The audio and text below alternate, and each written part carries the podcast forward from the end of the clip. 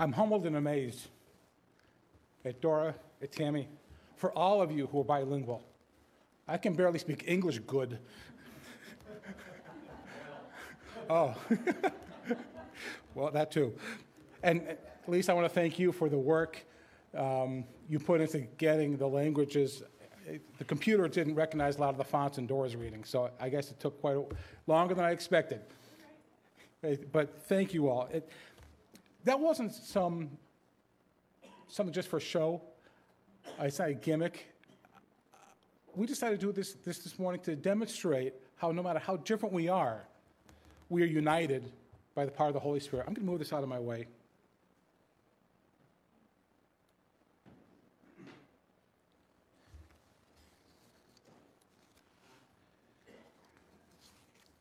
As you notice, many of us are wearing red. Many of you got the notice. So, red is the, the color of Pentecost, symbolizing the joy that we have as Christians and the fire of the Holy Spirit that, that, that burns within us. I, I, love it. I only have a red tie. Red, red does not look too good on me. On June 18th, 1983, was a very significant day in history. That was the first day that an American female astronaut went into space on the Space Shuttle Challenger. I remember that day very well. Not because I know Sally Ride, not because I'm into NASA or astronauts, but that's the day that I got married. June 18th, 1983. I married my wife that day. I met it, my wife, about four years before that in college. When it first met me, it thought I was obnoxious. But it had a mutual friend with me, and friend told it, You need to get to know Jody. He's not that bad. So it, it, listened. My wife listened to the friend and got to know me, and eventually I, I asked it to marry me, and it said yes, surprisingly. It has been a loving companion for 39 years, has helped raise, or mostly raised, seven of our kids. And my daughter Sarah, who's, who's often said, Don't worry, mom, you'll never have an empty nest, and she looks at me. Um, but it's been a loving encouragement. It has seen us through a lot. Now, I bet a lot of you are thinking it's in the cringing with me referring to my wife as an it. My daughter said she's going to record this and use this as evidence that my death would be justifiable homicide. My wife is not an it, she is a she. She is a sentient, loving being who is alive. Too often, people refer to the Holy Spirit as an it, not as a he. I never really thought about that. How have I referred to the Holy Spirit? I, I can't tell you. I know how I will refer to him going forward. He is a he. He is a personal being, not an inanimate impersonal force or power. He, like the Father and the Son, loved the elect. Unfortunately, for some reason, we have a difficult time not seeing the Holy Spirit as some impersonal force that God sends out on his behalf. But the Holy Spirit is co equal with the Father and the Son, equal in power and authority.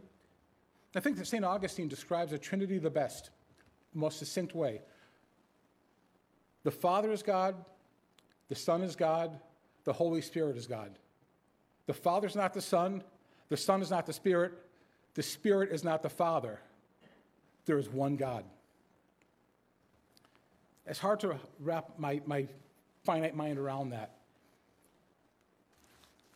An inanimate force or power has no feelings. Electricity doesn't care if the light is on or off. It'll never tell your kids, hey, you left the light on too long, or hey, turn the light off when you leave the room. Water, flowing water, doesn't care if the water is on all day long or the shower is running too long. No, there, there are personal feeling beings called dads who get really upset over that. I walked to my house one day, one night, years ago, when all seven kids were home. Every light on the first floor was on. That's eight lights. Upstairs, there's two more lights on in empty rooms. Every room was empty. The force is still there. The kids were scattered. When we look at the ancient creeds, such as the Nicene Creed and the Apostles' Creed, we read, I believe in the Holy Spirit who proceeds from the Father and the Son. This does not imply the Holy, Holy Spirit is subservient to the Father or the Son. It's just the way we have to present it. The Holy Spirit is co equal the Father and Son in all things. Okay, but who, not what, is the Holy Spirit? The Holy Spirit was at creation. Genesis 1, verse 2, it says, The earth was without form and void, and darkness was over the face of the earth, and the Spirit of God was hovering over the face of the waters. The Holy Spirit spoke through and to the prophets. He revealed himself throughout the Old Testament. Jesus called the Holy Spirit a paracletus, which means comforter or counselor. The ESV translation uses the word helper. It is a word Greeks used for someone who is a defense attorney. Who, you'd have him on retainer. He'd stand by your side, advocating and arguing on your behalf.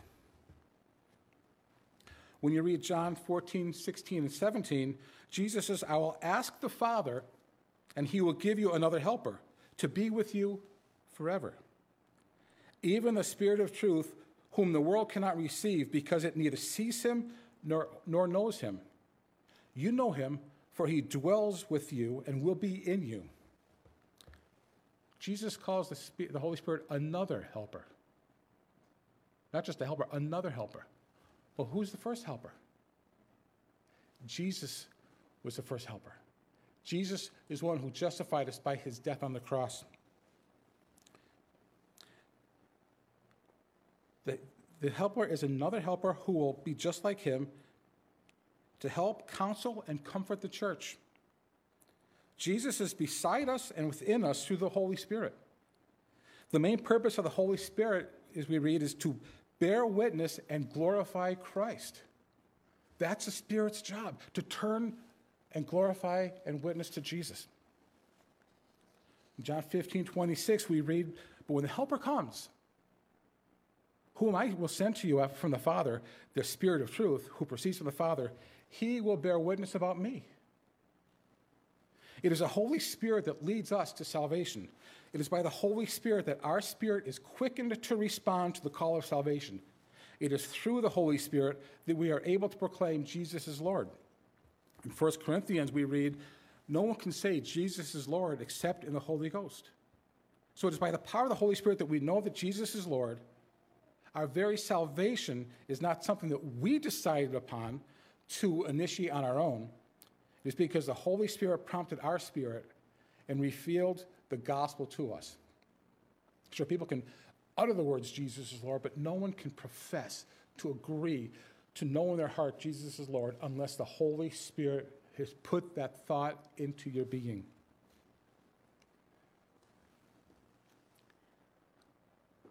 After we've been saved, after the Holy Spirit regenerates us, we begin the process of sanctification. This process of sanctification is done by the power of the Holy Spirit.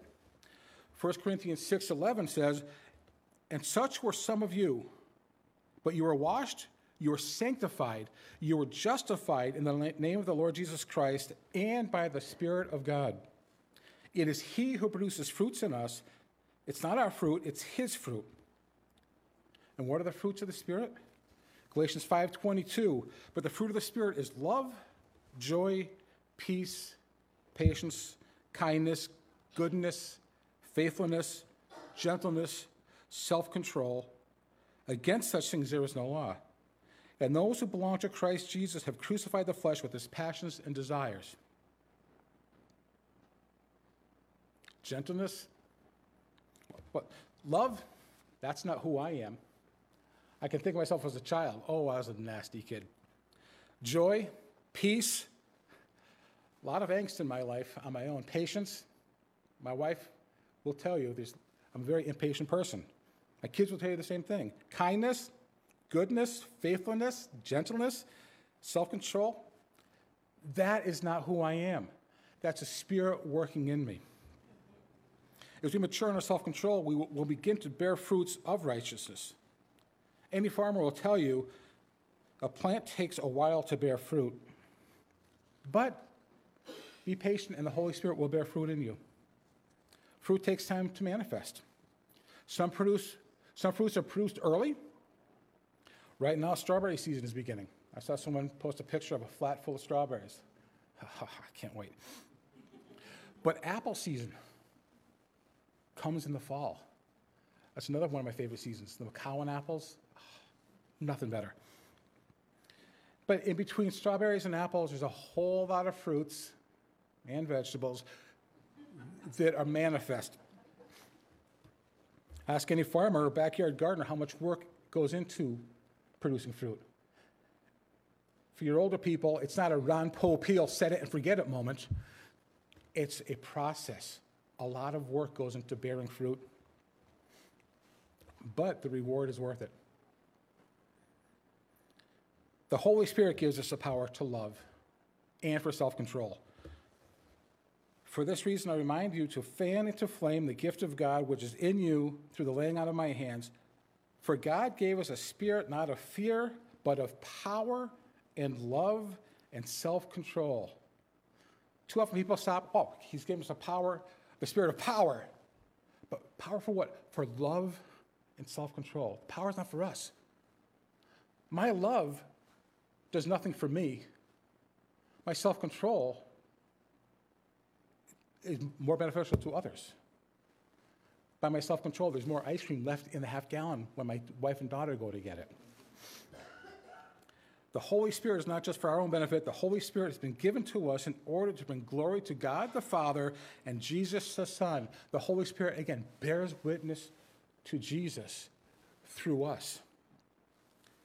The Spirit gives us power not to wield over other people, but a power to love other people, a power to serve people that we may not necessarily like or get along with. The power that we have to love others is not a self generated power. It is a power given to us by the Holy Spirit. By His power, we can love in the same way that Christ loved us. We often think of the golden rule do unto others, or even more, love your neighbor as yourself, or even love your enemies and pray for those who persecute you. But Jesus, in his final prayer, takes it one step further. This is my commandment that you love one another as I have loved you. And how has Christ loved us? Think about that today. And that's how we're to love others. We're to love one another the way Christ loved us, and that is only possible because we have the Holy Spirit dwelling within us. The power that the Holy Spirit gives us is also a power of self control. Those of us who lack self control, even when it comes to ice cream, have no excuse, but we have the Holy Spirit within us. I can usually, t- I can usually tell when I'm in a spiritually bad place. Usually it's when I'm driving in my car with the windows open, or windows, windows shut, and those other idiot drivers. Sometimes I'm, I'm pretty laid back. Go right ahead. You must be in a bigger hurry. That's when I know I'm doing well spiritually. There are days I know, yeah, I'm not too close to God because things, my reaction behind that steering wheel is nothing that I can boast on. The lack, lack of self control was really Adam's original sin. He had one thing not to do, and he did it. Actually, if we look at all Ten Commandments, they come down to self control, which I guess you could say that, that all sin is caused by a lack of self control. But we have the Holy Spirit who gives us the power to control our urges. There's a movement within Christendom that focuses on some of the gifts of the Spirit, just a few of the gifts, but not, but not the fruit. Gifts are easy to get. It's like people go to see an Oprah show. At the end of the show, you get an iPhone and you get an iPhone just for showing up. You get the gifts. They have no, they've done nothing. I don't mean to downplay the gifts, they're, they're wonderful. The Holy Spirit, though, is given, gives us gifts not for our benefit, but to help others. But I think too often, many of us lose sight of the giver and focus on the gifts. Think of the old Dick Van Dyke show. Dick and Dad come home at night, and the little kid Richard, Dad, what'd you bring me? What present did you bring me? Not, hi, Dad, I'm glad you're home. How was your day? What'd you get me? I think we're all guilty of that on one level. But for some reason, some of these churches think they've cornered the market on the gifts of the Holy Spirit. The gifts are given to every believer, but different gifts are given to different believers. The word gift in Greek is charisma. From that word we get the word, from that we get the word charismatic. So in essence, since every believer has been given, been given gifts of the Holy Spirit, I guess you could say CPC is a charismatic church. And since all churches where the gospel is proclaimed has the Holy Spirit that's given at Pentecost, we're also a Pentecostal church. So when someone says, I go to a charismatic church, you can say, I do too. Oh, you speak in tongues? No, but we serve, we proclaim the gospel, we love. What fruit do you have? Again, the fruit of, our, of the Spirit is not for ourselves either. It can't help but benefit others. When you show the fruit of the Spirit, love, joy, peace, patience, kindness, goodness, faithfulness, gentleness, and self control, others can't help but see it. And when they ask you what's so different about you, you have the Holy Spirit dwelling within you to help give an account of the hope that is within you. The Holy Spirit gives you the hope, the Holy Spirit will speak of the hope. So we see the Holy Spirit is involved in our salvation and in our sanctification. He's always guiding us and encouraging us, showing us what to say. Jesus said, when, when, when they bring you before the synagogues and the rulers and the authorities, do not be anxious about how you should defend yourself or what you should say. The Holy Spirit will speak for you, the Holy Spirit will give you the defense. Jesus also said, These things I've spoken to you while I'm still with you, but the Helper, the Holy Spirit, whom the Father will send in my name, will teach you all things and bring to remembrance all that I have said to you. Again, Jesus said, When the Spirit of truth comes, he will guide you into all the truth. For he will not speak on his own authority, but whatever he hears, he will speak, and he will declare to you the things that are to come. And James, James writes, If any of you lacks wisdom, let him ask God, who gives generously to all without reproach, and it will be given to him. Again, many people take the first part of that passage away. Ask God, I'll give it to you. No, if you lack wisdom, Ask God, and He will give it to you. Another great thing that the Holy Spirit does for us is He prays for us. Have you ever had a friend, a friend pray for you? I mean, really pray for you. Come up, put his arm around you, lay hands on you, and pray. The peace that falls over you when someone is interceding on your behalf is so intense. There's nothing more encouraging. Well, actually, there is to know that the Holy Spirit is always interceding for you. Have you ever been in a situation where you don't know how to pray? You're so overwhelmed by the worries of this world, by the frustrations, by the cares, you just sit and stare blankly in the distance. Or maybe you're too embarrassed to ask for prayer. Don't worry, the Spirit of God is there praying for you. Likewise, the Spirit helps us in our weakness, for we do not know what to pray for as we ought. But the Spirit Himself intercedes for us with groanings too deep for words. And He who searches hearts knows what is the mind of the Spirit, because the Spirit intercedes for the saints according to the will of God. When others pray for you, as well meaning as they are, their prayers are limited to, to what they know and the, the desired outcome they want to see more often than not.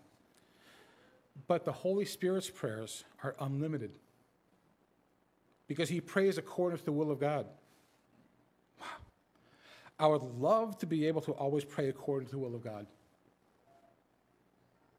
This is not to say you shouldn't ask others to pray for you, but find comfort in the fact that the Holy Spirit is always interceding for you no matter how bleak, how frustrating, how irritating, how aggravating life can be at the moment, the person of the Holy Spirit is interceding for you. He also wants you to live a godly life. 1 Corinthians 10 13, no, no temptations overcome you that is not common to man.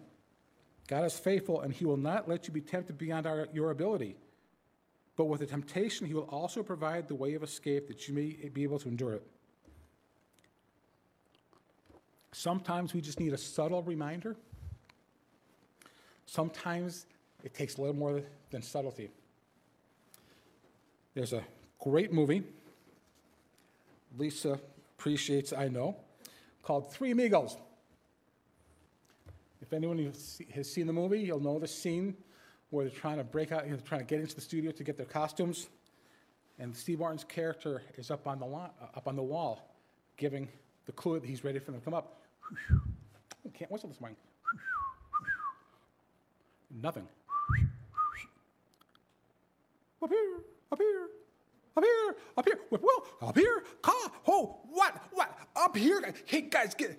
Sometimes we don't get the subtleties. Sometimes the Holy Spirit will hit us by the side of the head with a 2 by 4 to keep us out of temptation.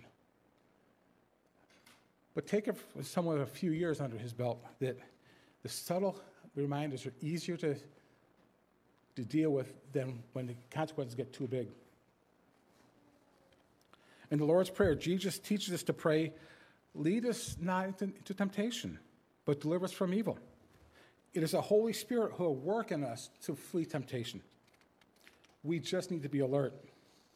As Peter wrote in 1 Peter 5, verses, uh, verse 8, be sober minded, watchful. Your adversary, the devil, prowls around like a lion, like a lion, seeking someone to devour. We are in a spiritual war, and it's the Holy Spirit that will strengthen and protect us.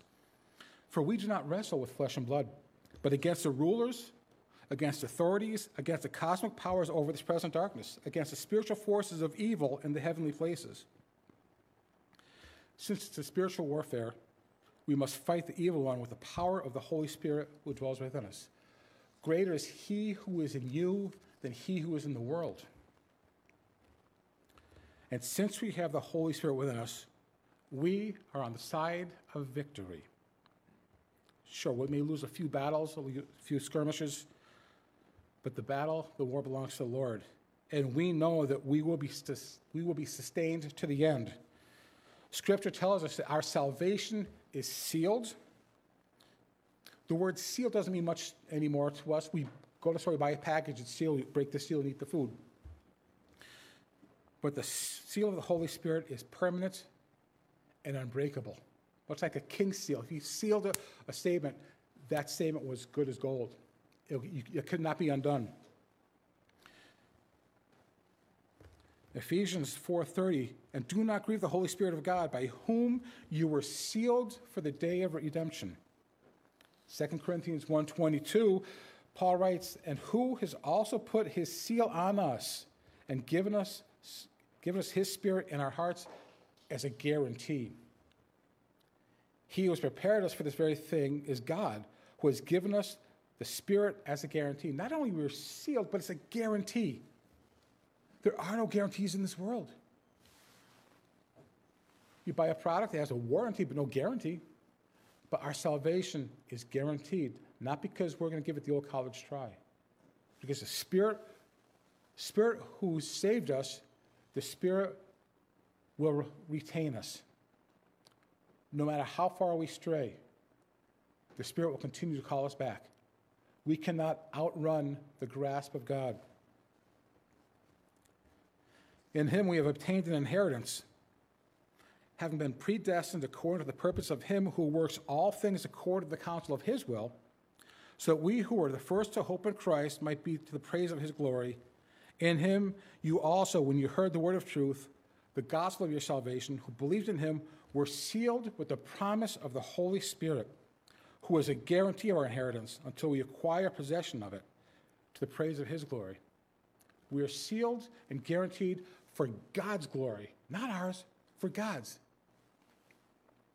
Our salvation is sealed and guaranteed by the blood of Jesus Christ and the Holy Spirit who dwells within those of us who believe. This is not because of our own determination or our strength, but because the work of God in our own lives.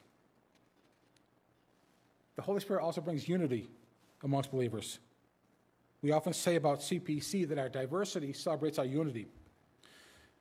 We, you look around, we're an odd group of mis- mismatched socks that somehow found our way to join one another in worshiping the one true God.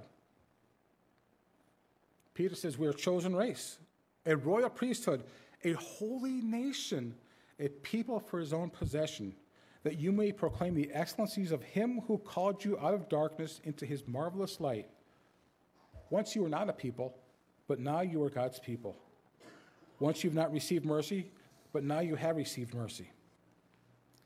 As we heard Dora and Tammy read the scripture this morning in their native tongue, we can hear how different we are.